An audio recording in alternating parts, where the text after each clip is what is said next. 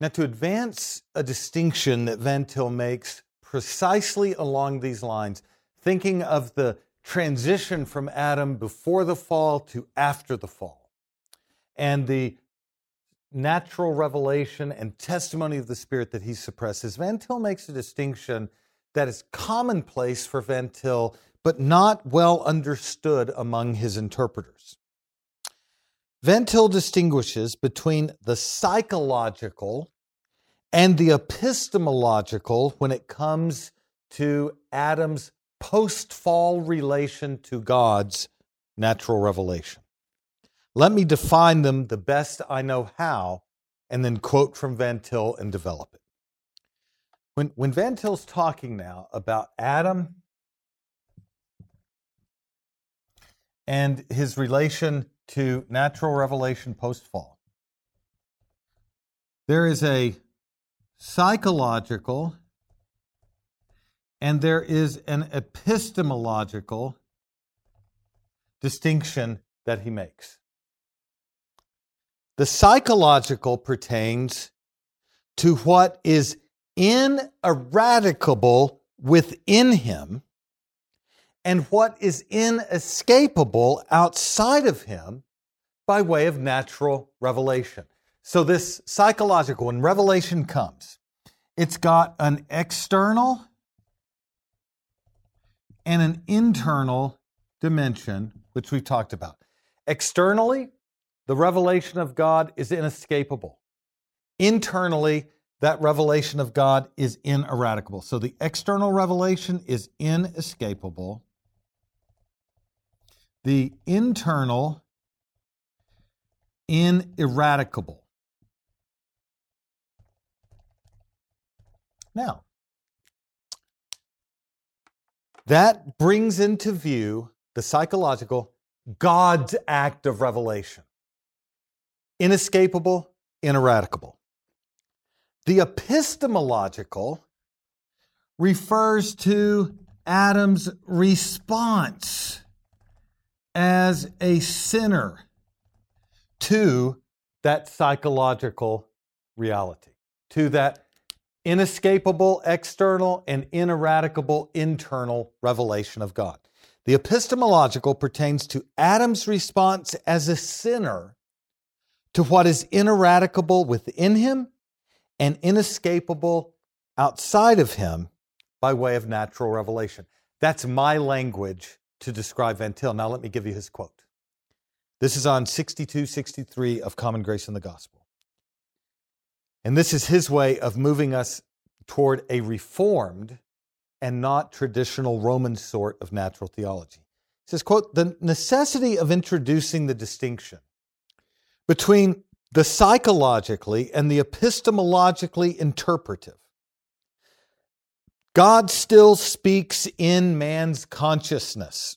Scripture says that from the beginning he has spoken there. It says that man has known this fact and that by his efforts at perversion he has well nigh succeeded in silencing the voice of revelation. But that deep down in his heart he is still aware of that revelation and will be held responsible for it. We must not lower these claims to the probability level. On the subjective side, we have done, we are done or have done with the Romanist type of natural theology because we realize the sinful nature is everywhere active.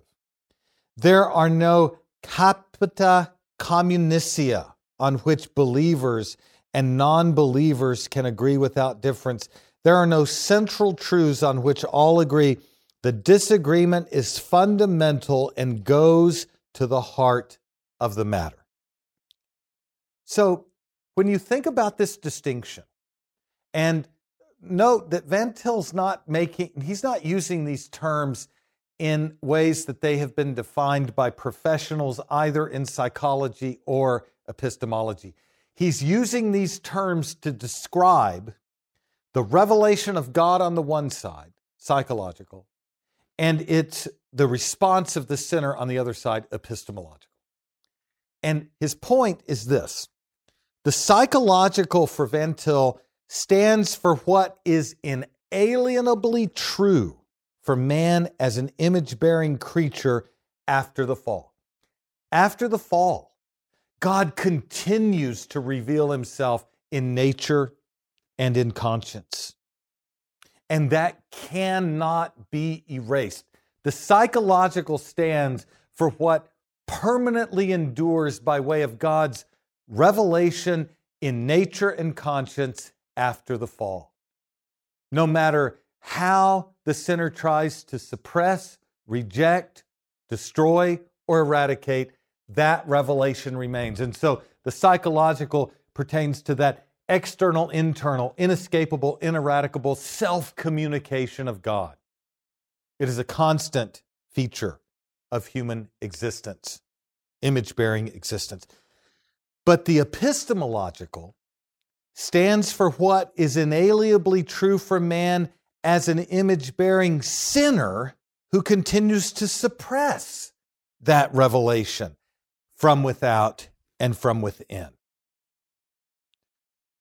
The epistemological is the response of the sinner to revelation. The psychological is the registering of that revelation itself. And so, Van Til's point is that the psychological and the epistemological categories, as he defines them, render the truly concrete situation of the fallen image bearer as one who psychologically possesses, yet epistemologically suppresses the atmosphere of revelation outside and inside, without and within. And he says this if we take both the original human nature and the sinful human nature and realize that everywhere both are active, we are done once and for all with the natural theology of Rome.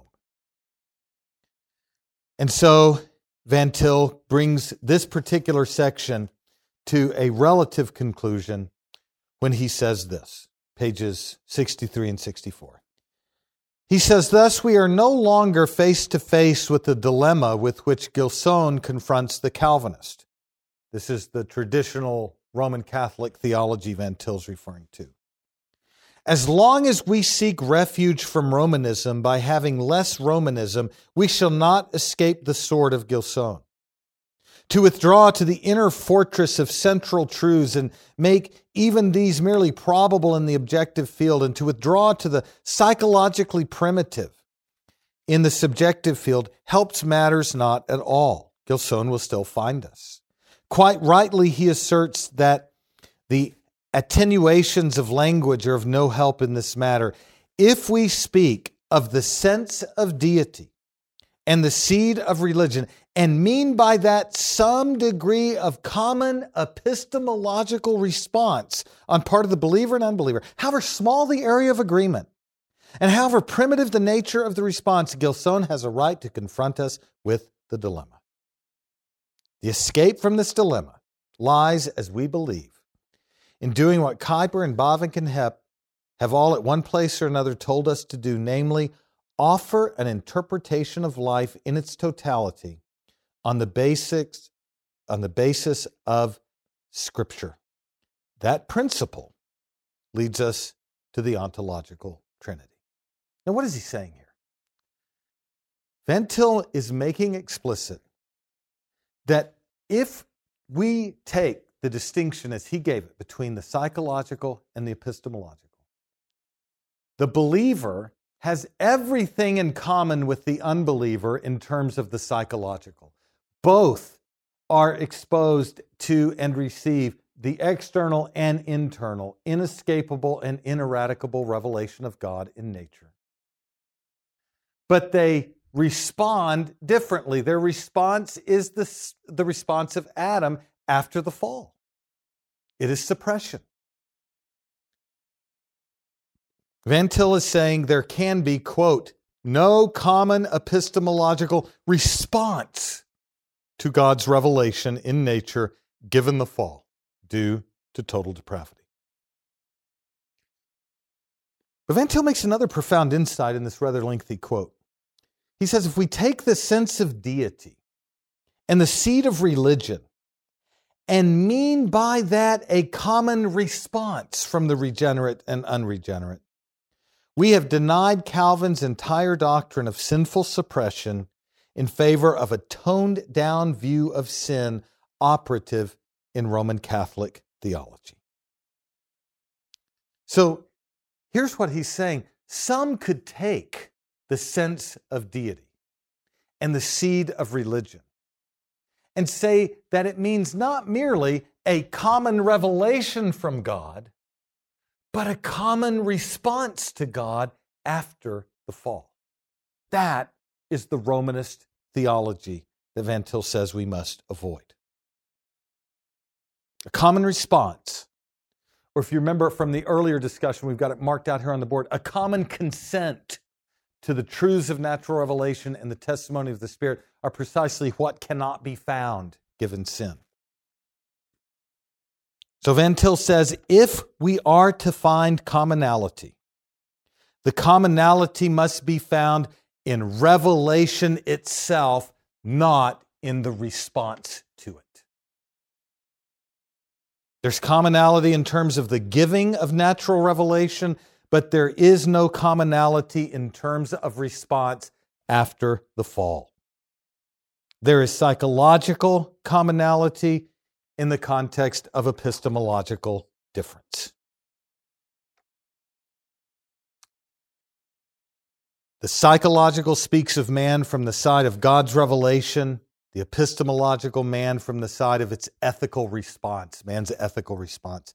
And in this distinction, Van Til locates a proper understanding of how we can both speak of revelation being received on the one side, communicated by God on the one side, the psychological, and suppressed on the other side the epistemological. Once we understand that distinction, we understand that both the creational, what God has created man to be, a receiver of revelation, and the sinful, the fallen. Both of these are operating at the same time. This, for Van Til, is a concrete understanding of man in relation to God after the fall. Now, this point the Van Til's making really reduces to a question about the nature of sin and its impact on Adam and its expression in natural revelation and what the Spirit is testifying to concretely. And Van Til is saying that we cannot tone down or domesticate our doctrine of sin. He's saying it leads toward a Roman Catholic view. Now, I haven't talked in detail here, I've alluded to it, about the Roman Catholic view. But I want to make a reference to my professor, Robert Strimple, who, in his class that I took with him back in 1994 on the image of God, Dr. Strimple reminded us of this point, and then I'll give you the quotation from George Smith. He said, Your theology is only as good as your doctrine of sin. And he said, One of the chief defects of traditional Roman Catholic theology in the tradition of Aquinas, Bellarmine, and Trent is it diminishes the, uh, the sin of Adam and its effects upon its, his posterity. Strimple made explicit that what happened in the fall on traditional Roman Catholicism is not the corruption of the whole nature. And on this point, Strimple quoted from George Smith, a traditional Roman Catholic, who, in a two volume work entitled The Teaching of the Roman Catholic Church, explains classical Roman Catholic theology in the following way Adam indeed lost by his sin all supernatural gifts, but did not lose anything belonging to his nature as man. So also the human nature he handed on to his children is perfect in its kind, having in it no natural defect or infection or vile inclination that could be looked upon as the direct result of sin. The human nature is not corrupted in its entirety by the fall. It is just this human nature, substantially untouched by the fall, that traditional Roman Catholic theology affirms and the Reformed deny. So, what does that mean? Let me put it basically. It means, on the traditional Roman Catholic view, that this new relation from a passing from favor to wrath, from righteousness to sin, involves the loss of what is accidental to Adam. But his nature, his mind, his nature, his will, his nature, his affections have not been intrinsically vitiated or corrupted by sin. Smith makes that point on page 334 from the book we just read. This is Van Til's entire point. It's the point Strimple is making by appealing to the primary source citation from George Smith. In the Reformed distinction between psychological and epistemological, natural revelation of God continues in its internal and external forms but the revelation itself changes. It changes in that wrath emerges. It changes in that wrath emerges in relation to Adam as a sinner. In the new relation of sin, the Reformed affirm that God's relation to, to man after the fall is one of wrath, and man's relation to God is one of rebellion. Now, to make a broader point and to bring this home, uh, we've talked not only about Strimple a little bit, I've given you a quote uh, that Strimple uses from George Smith, but Geerhardus Vos in his Reformed Dogmatics 2, 13 through 14, talks about the deeper Protestant conception. And I want to make a comment here because I think it, it bears on a problem that the Reformed have in reading uh, certain Reformed uh, uh, theologians have in reading the Reformed tradition here. John Fesko has um, recently uh, written a, an introduction, a foreword to Geerhardus Vos's natural theology. And he ascribes to Vos a Thomistic understanding of natural revelation without ever speaking of Vos's theology of human nature as the image of God. And the thesis that Vos makes is that what you think about natural revelation, the nature of sin, and the character of grace is determined by what you believe about the image of God. To put this in the context of Van Til, um, and I'll, I'll give you this quote from Vos here in a moment what you believe about the nature of the image of God will control what you believe about A, natural revelation before the fall, B, the nature of sin, and C, natural revelation after the fall. See, here are the A's and B's and C's. A, natural revelation before the fall. B, the nature of sin. And C, natural revelation after the fall. Along these three lines, Vos sees an antithesis between the deeper Protestant conception of classical Reformed theology and the deeper Roman Catholic conception represented by Thomas and Bellarmine. What you believe about the image is decisive when it comes to the ABCs of creation, fall, and its consequences on natural revelation. Vos said that in the deeper Catholic conception, it is only by something that raises Adam above his created nature that Adam became a religious being, able to love, to enjoy his God, and to live in him. For classical Roman Catholic theology, Vos says the image of God does not itself include natural religious fellowship with God. This deeper Catholic conception posits a supernatural gift, a donum superadditum that elevates Adam above his human nature and enables fellowship with God through supernatural deifying grace.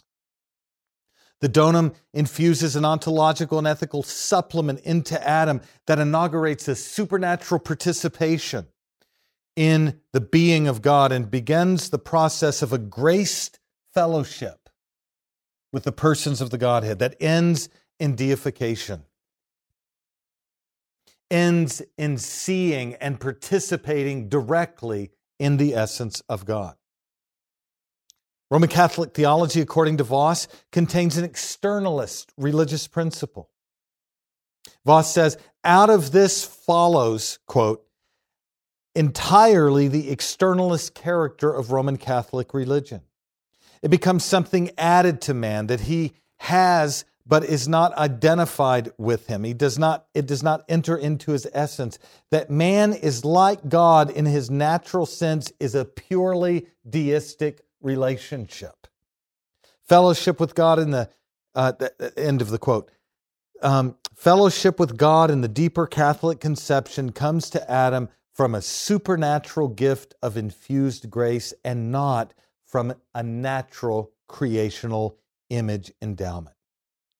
Now, here's Vos's argument this nature grace externalism leads to a defective conception of sin in traditional Roman Catholic theology. Vos says, according to the classical Roman Catholic view, quote, man can only lose what was not essential to him, namely the supernaturally added gifts, the dona superaddita. Because of his fall, these are lost. The essence of man the imago, consisting in formal existence as spirit, in liberum arbitrium, freedom of the will, remain. Because, however, there was no inner connection between the similitudo and the imago, the removal of the former cannot essentially change the latter. The liberum arbitrium might be weakened a little in reality, it is unharmed. In other words, by loosing the moral powers from the will, the capacity of the will, and by denying that the former are natural in man, Rome has in principle appropriated the Pelagian conception of the will, that capacity of free will has remained, and with that, the possibility that man, after the fall, can do something good. Do you see that? Vos is saying, on a Roman Catholic view, there's no need for common grace. There is no need for it because there is no total depravity. There's a, an, uh, a loss of supernatural, but a maintenance of natural ability. Now, to come back to Van Til and Hepp, it is precisely in that idea of common consent to the truths of general revelation, where Van Til finds a concession to natural theology in a Roman Catholic mode of reasoning. You see, to have common consent, you need something like this. I'll use a homespun analogy that Van Til would talk about often. For man after the fall, and this is actually something Van Til got from Bellarmine, it's like a man before the fall uh, was, was unclothed as a creature.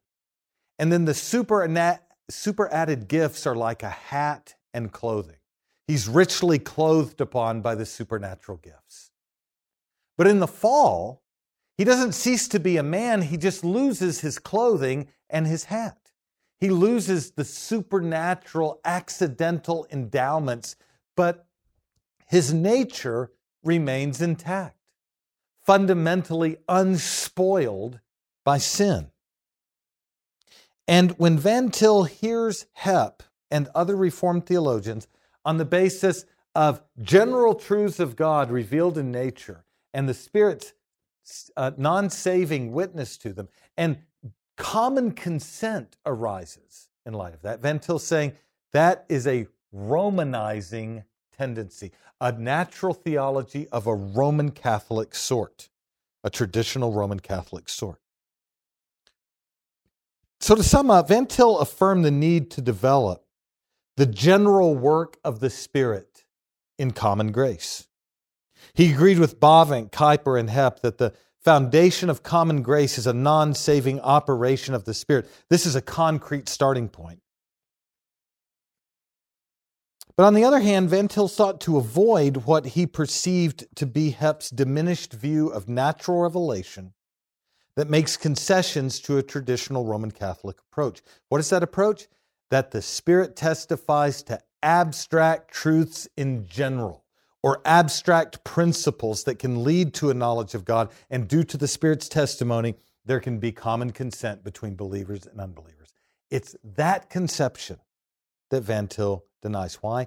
It effectively denies the new relation of Adam to God in sin that includes within it a change in natural revelation. After the fall, the Spirit bears witness to this new relation, and the sinner suppresses and resists the Spirit's testimony to this new relation. Van Til is concerned that Hepp has begun with a concrete reference to the Holy Spirit, yet strayed into the abstract natural theology of Rome. Now that leads us toward our next topic. The Roman Catholic view, according to Van Til, is abstract rather than concrete. It's time now to ask and to get into the heart of Van Til's common grace theology. What is the positive line of concrete reasoning that begins with the ontological trinity, moves to the eternal decree, and views history as covenantal and conditional. What is that theology? That will be the substance of our next lecture as we consider Van Til's positive line of concrete reasoning in light of these seminal discussions that he's engaging in with Roman Catholics and what he would consider to be less consistent forms of Calvinism in the pursuit of a robust view of the Spirit, natural revelation, and common grace and a concrete history of special revelation.